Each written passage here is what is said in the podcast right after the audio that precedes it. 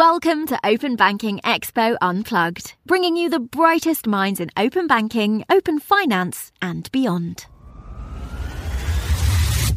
Hello, and welcome to another episode of Open Banking Expo Unplugged. The podcast series uh, brought to you by openbankingexpo.com. I'm Ellie Duncan, Head of Content, and I'm delighted to be joined by Tom Pope, VP of Payments and Platforms at Tink, to discuss how variable recurring payments, or VRPs as they're commonly known, will disrupt the payments industry. Uh, Tom recently spoke to me for an online Q&A actually about open banking payments and, and the various use cases. So if you haven't read that already, then that's on the insights section of openbankingexpo.com. Well worth a read.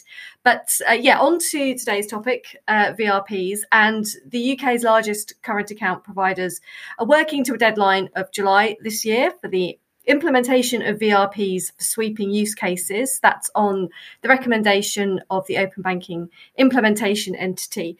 So um, I think we've probably in the in the past sort of few days and weeks seen a bit more about some sort of banks and providers that have have come out with uh, some VRP use cases. So things are starting to happen in the space, uh, which brings me to to Tom and um, well, welcome to the to the podcast. Great to have you on.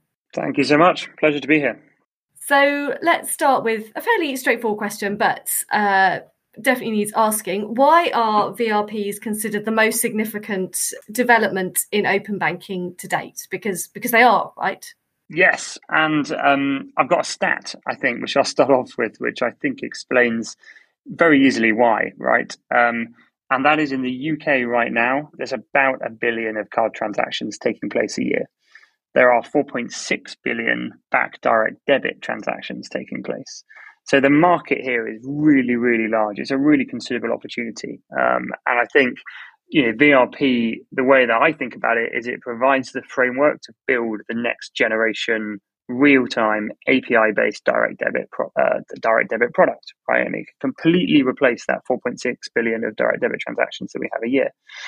Um, PIS as it stands today, and I'm I'm going to use I just for you know, I'm sure everyone listening to this is a is an open banking fan, but in case you're not, PIS means payment initiation, payment initiation service. Um, it's the process by which a licensed provider like Tink can initiate a payment from your account to someone else's account. That today is a one-time uh, payment method. It works really well for bill payments and for account top up payments. Um, it's really good uh, for things like replacing offline bank transfers. Uh, if you were trying to top up an investment account using a bank transfer before, if you've done that, Ellie, but if, if someone ever says to you, hey, can you transfer this amount to this sort code and this account number? And by the way, you've got to get this reference exactly right and the amount exactly right, or it will fail. Terrible user experience, right? No one wants to be redirected or has to go into the, a separate bank login to do that. Um, so PIS is fantastic for that, right? It makes it a super smooth, super quick user journey, uh, and that's seeing explosive growth.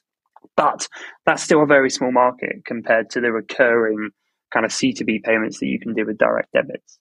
Um, and I think direct debits have got their faults, and you know, I'm sure we'll spend some time talking about that today. Um, and VRP is a really great way that we can kind of take that that whole piece forward. Of course, and then I'll stop talking, I promise.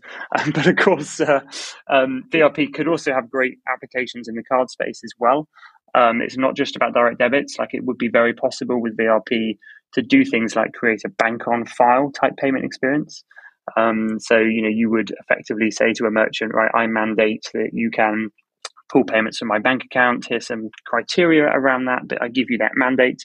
Uh, and then in future, when I shop with that merchant, it could make pulling funds from the account really straightforward without some of the steps that we have today with PIS. Um, so that's another big opportunity. But certainly from my point of view, that number I said at the beginning, 4.6 billion direct debit transactions, that's a that's a lot of payments to go after. So a really exciting opportunity. Yeah, that's that's huge. Um, and yeah, I mean, you you mentioned there the kind of clunkiness sometimes of that direct debit process. So yeah, let's go on to to talk about that a bit more now uh, and and and frame it in terms of like why is it more beneficial to use VRP over over direct debits or card on file recurring payments? Because I, I, guess that's one thing that might not be sort of immediately obvious to, to some people. Yeah, well, exactly right, and and and we're fortunate in the UK because the direct debit system you, know, you can see 4.6 billion, right, is extraordinarily successful. It has really high penetration. Um, you know, every, every adult in the UK will be using direct debits. Uh, it's completely dominated, in fact, by by direct debits.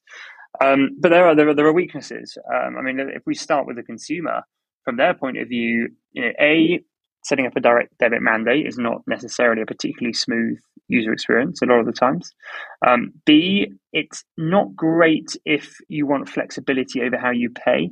So direct debits are very fixed, right? Direct debits don't give consumers control. It's the same amount that appears every month. Actually, often the amount can you know, can the amount can change without the consumer's awareness. Consumers don't always like that, right? If you're on low income, you don't want this open-ended mandate where someone can just dramatically increase what they're pulling from your account, right? There's a there's a, there's a kind of a control element to it, um, and I think that kind of feeds into this, you know, generally this financial resilience point as well. Um, I think you know post pandemic, I saw some stat that said 25% of UK adults now have lower financial resilience um, as a result of a result of COVID, and that you know again that feeds into when you, are you going to be really comfortable using something like direct debit where you don't have that control over over your finance.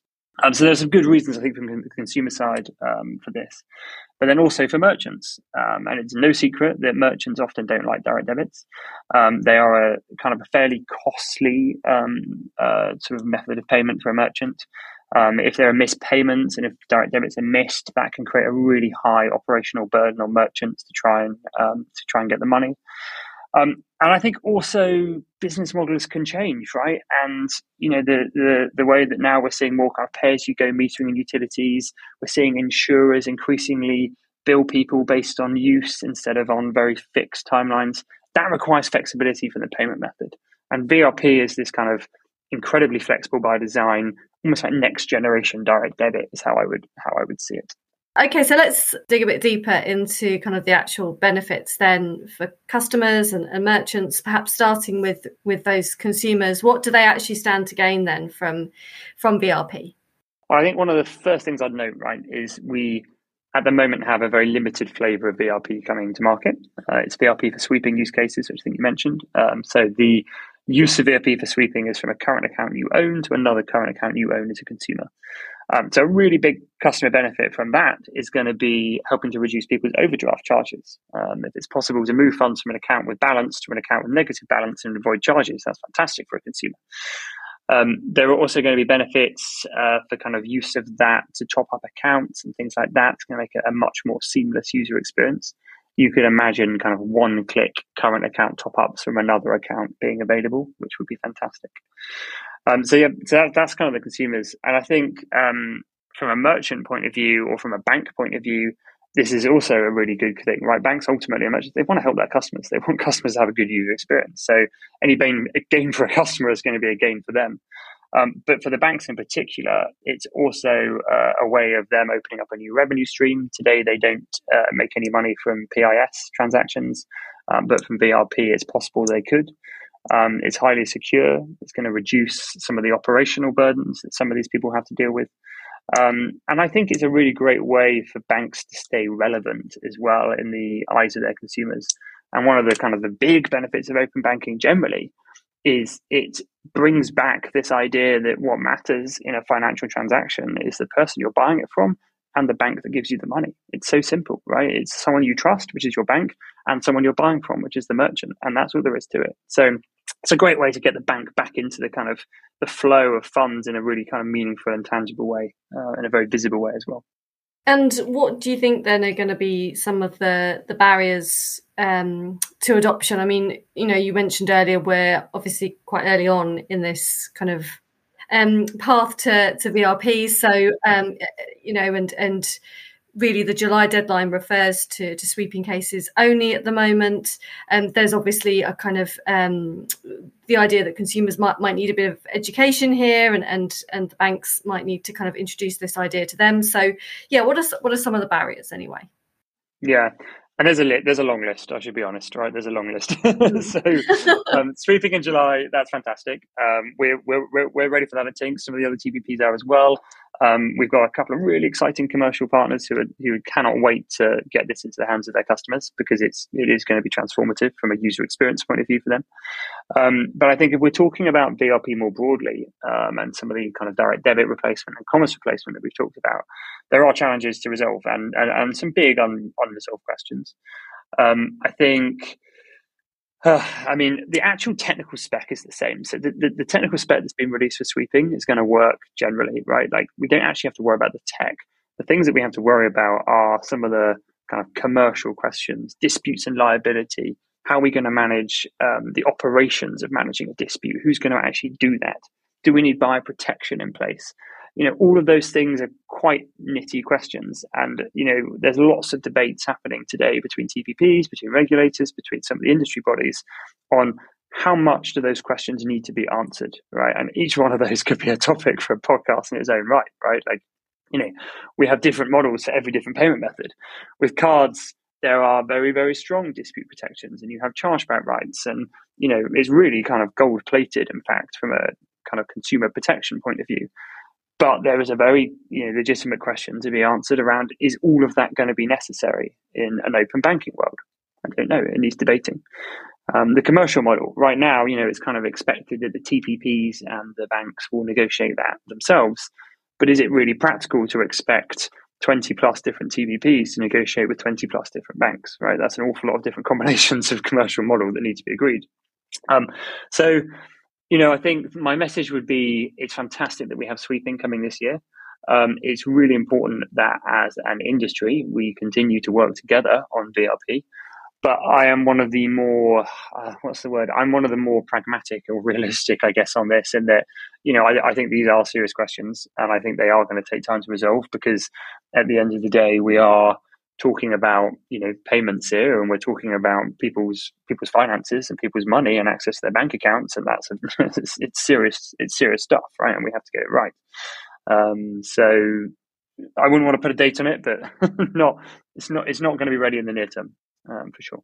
Yeah like like many aspects of kind of the open banking journey generally it is kind of a long a long road. It's it's not like a short term fix or anything is it? So uh, let's turn and, and you know mean, just to try sorry to cut you off but just to add to that right we have to stay razor sharp focused on why are we doing this in the first place? Why does it matter right? Mm. because you know we can it's very easy in payments to get excited about things from a technological point of view or from a theoretical point of view but we have to think about the consumer. We have to think about what we're changing for them. Um, one of the reasons at the beginning i talked a lot about direct debits is because i do see their being a lot of kind of more immediate and obvious challenges around that that we can tackle and that we can we can help resolve. Um, and if we kind of want to get consumer adoption, we want to get momentum around this. From my point of view, far better to focus on things like those recurring direct debit payments where we know we've got really clear pain points to solve, than to try and design something that right now would work for every form of payment everywhere. Right? That's if we bite off more than we can chew, then it's going to take a long time. yeah, and I think that chimes with something you said when we spoke for the Q and A about, you know, it's all very well having technology for technology's sake, but like you were saying there, it has got to ultimately benefit the consumer, right? Yeah, exactly. Yeah, yeah, yeah, yeah, yeah. Which is not rocket science, but sometimes you know we got to we got to remember this stuff. yeah, it's worth reminding some of some of the more kind of tech heads in the industry, I suppose, that could get carried away. um, so tell us then what's what's Tink doing um, to get ready for this? Um, you, you, mentioned earlier that obviously you, you you are ready for that deadline. So yeah, um, how are you working on on VRPs then? Yeah, so I mean, we're we're I mean we're we're like all TPPs. We're extremely excited, right? Overall, is what I would say. Um, we are being very very active, um, and probably more active than the other TPPs. I'd say on how we can help our bank partners unlock this. Um, we really believe, and I personally really believe in the importance of us getting this chapter of open banking right. Um, and to get it right means building proper, meaningful, scalable partnerships with banks. Um, you know, banks ultimately they, they don't make money from PIS transactions, so it's been fantastic that they've given us the support they have. And of course, I say given, I mean they were they were mandated by regulation, but it's been fantastic that that's kind of happened and we've got their support. But for me, VRP is a real opportunity for us to get this right and build a sustainable model that's going to last for a long time. You know, direct debit's been around for a long time. If we want VRP to be around for a long time, we've got to get this design right now. Um, so we're doing a lot of work with banks. Uh, we have a small team of people, a small team that's getting is becoming a big team um, that is focused purely on this piece. Um, obviously, being part of Visa now, there's a, there's a whole bunch of expertise uh, that we're really excited to leverage there as well. Um, but yeah, we're working through those questions, the commercial questions, the dispute questions, the liability questions, um, and, and, and, I think getting quite a long, kind of, I think we're making good progress and starting to come up with some good answers there. Um, we are, of course, also super active within all of the industry bodies. We really overinvest in that. We have um, some super senior, um, very strong um, kind of advisors in our network um, that are very well plugged in with these groups as well, because this is just definitely one of those areas where no one TPP is going to crack it alone. Um, we need to work as an industry on this uh, for sure. Yeah, absolutely. Um, and and then I guess we kind of alluded to this earlier, and I did kind of press you to talk a bit more about kind of the time frame for all this all of this. It's really difficult. I can't escape this question no I? i'm just gonna say it again really. It's gonna repeat it jeremy paxman style. Um, but if you had to make a prediction which you are having to because i've asked you to when will vrp get mass adoption do you think what was it that Jeremy Paxman? How many times did he just refuse to answer the question? Yeah. I can't remember who it was. It was a politician, wasn't it? I'm maybe I make a bad politician because I will answer. I will. I will put my stake in the sand, and I will say mass adoption of this it definitely won't happen next year. Um, I will actually. Do you know what? As I answer that question, VRP sweeping mass adoption definitely could happen next year for sure. Like I, I've seen, I talked to the merchants, I see the excitement. I see the potential of that. Like I think we could see that, you know, especially with some of the banks, mass adoption next year easily. Um, I think broader and other flavors of VRP.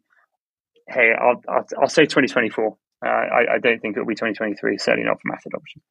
Okay. Well, we'll definitely, obviously, keep you to those dates and and get you back on the podcast. And then if it hasn't happened, yeah, I mean, I mean, I really, I, I, think I'd make a terrible politician. Yeah, I should have avoided this question, shouldn't I?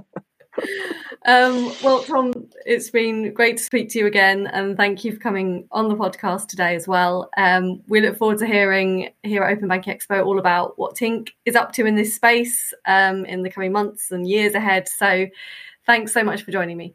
Yeah, pleasure to be here. Thanks so much, Ellie. My thanks again to Tom Pope from Tink. Great to have him on the podcast. If you fancy listening back to other recent episodes, then visit the on demand section of openbankingexpo.com. We've had lots of conversations on the podcast series over the past few months. There's also some TV episodes to watch back and live panel debates that you can view on demand as well. Until next time, goodbye.